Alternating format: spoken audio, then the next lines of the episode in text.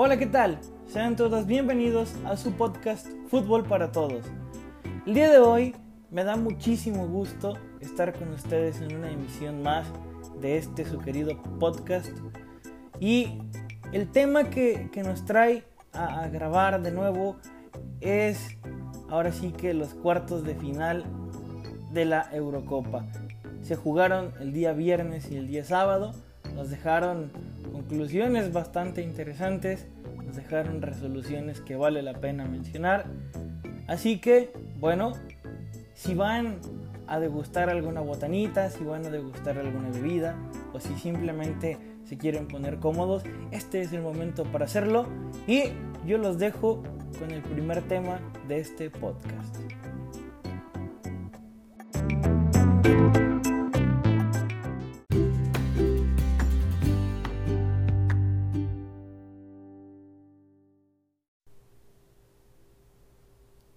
Como les mencionaba hace rato, pues los cuartos de final de la Eurocopa se disputaron este fin de semana. Nos dejaron partidos bastante interesantes. Creo yo que lo que se ha visto en esta Euro de por sí ya ha sido muy interesante, pues los cuartos de final sin duda alguna no se quedan atrás.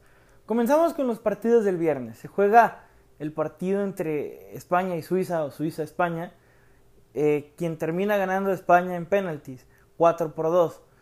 Creo yo que, eh, si bien es verdad, yo les decía que España es favorita, eh, Suiza hizo un gran trabajo, eh. definitivamente yo vi un poquito el partido, no tuve la oportunidad de, ver todo, pero sí creo que el equipo suizo debió de, merecer un poquito más, aunque esto no se trata de merecer. Me parece que España sigue doliéndose de lo mismo, el poder concretar oportunidades aunque Suiza pues hizo también eh, lo suyo, hizo un gran partido, me parece que no quedó a deber y bueno, España sin duda alguna pues es justo es justo semifinalista que le toca un rival bastante bastante complicado, pero ya estaremos hablando de eso.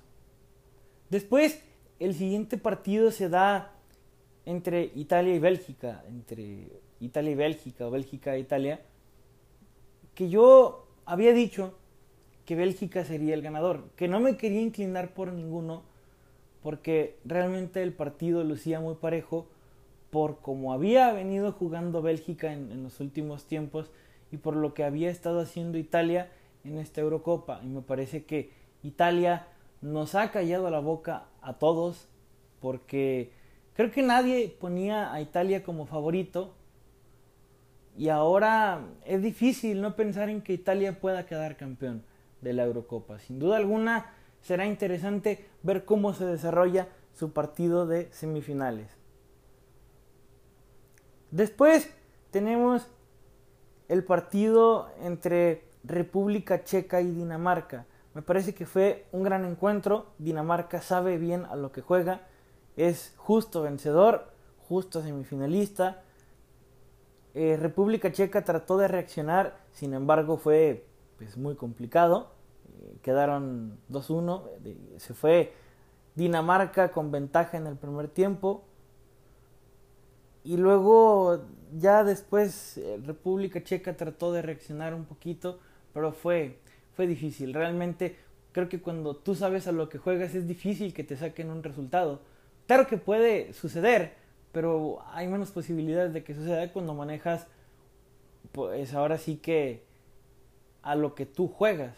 Entonces, bueno, el equipo de Dinamarca es justo, justo semifinalista. Y por último, se jugó una semifinal que fue bastante dispareja entre el equipo ucraniano de Andrei Shevchenko, de Andrei Shevchenko y el equipo inglés. Eh, el partido quedó 4-0, se fue con ventaja Inglaterra en el primer tiempo 1-0, con un gol de vestidor prácticamente.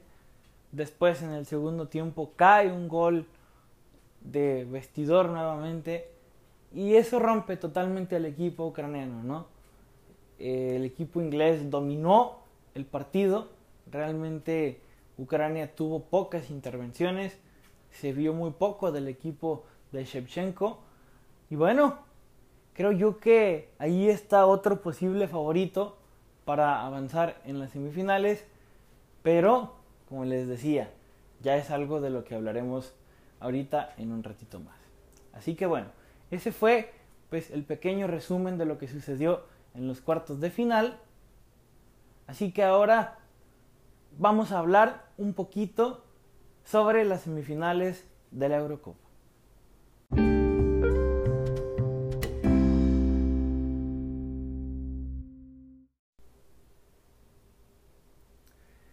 Las semifinales de la Eurocopa están a la vuelta de la esquina y realmente serán partidos bastante, bastante atractivos. Se jugarán martes y miércoles a la una de la tarde de acá de donde, donde yo soy, en Ciudad Juárez. Y eh, pues, como les decía, serán partidos muy, muy, muy interesantes. Primero que nada, eh, juega el equipo de Dinamarca contra Inglaterra no sé si jueguen el, martes o el miércoles realmente. Es el primer partido del que yo les quiero mencionar. Que se me hace muy, muy interesante el partido, definitivamente, ¿no? Con dos equipos que saben a lo que juegan, con dos equipos que, que han mostrado un buen funcionamiento. Por ejemplo, a Inglaterra no le han anotado gol hasta pues hasta la fecha, ¿no? No, no ha habido equipo que en la Eurocopa haya sido capaz de anotarle gol. Así que eso te habla de que es un gran equipo. Dinamarca quizá pues sí le han anotado goles, pero también es un equipo que sabe perfectamente a lo que juega, así que realmente será un partido bastante, bastante, bastante interesante.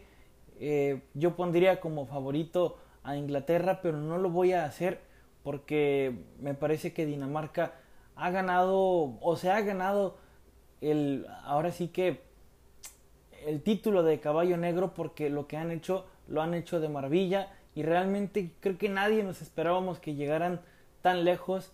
Definitivamente después de lo que sucedió con Christian Eriksen todos pensamos que Dinamarca se iba a caer y grata sorpresa porque la verdad es que lo han hecho de maravilla. Así que yo esta vez la balanza la quiero dejar eh, céntrica la quiero dejar equilibrada porque sin duda alguna será una semifinal bastante, bastante atractiva. Luego se jugará la otra semifinal ya entre dos viejos conocidos, entre equipos eh, pues muy, muy, muy tradicionales en Europa, como lo es España y como lo es Italia. Ya se habían visto las caras en, finales, se habían visto las caras en, semifinales, en, distintos tramos de la competición.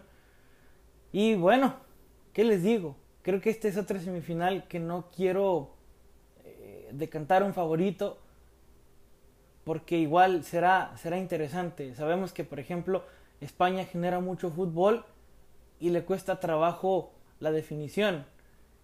E Italia es un equipo equilibrado que, que sabe cómo pegar, que sabe cuándo pegar, que defiende muy bien.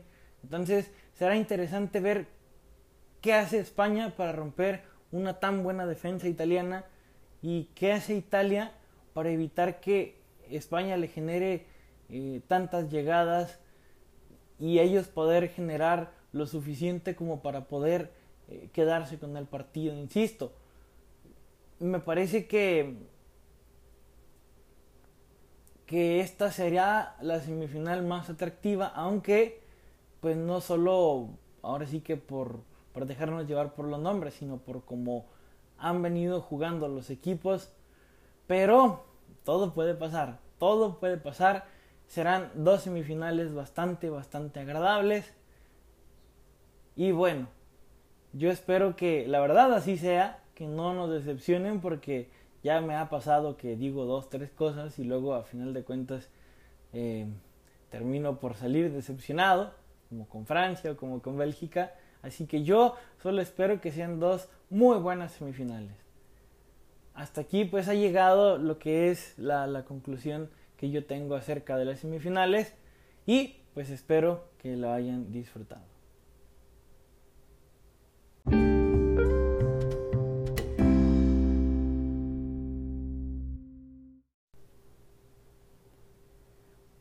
Bueno gente, la verdad fue un placer eh, haber estado con ustedes el día de hoy. Me dio muchísimo gusto poder grabar una emisión más de su podcast Fútbol para Todos.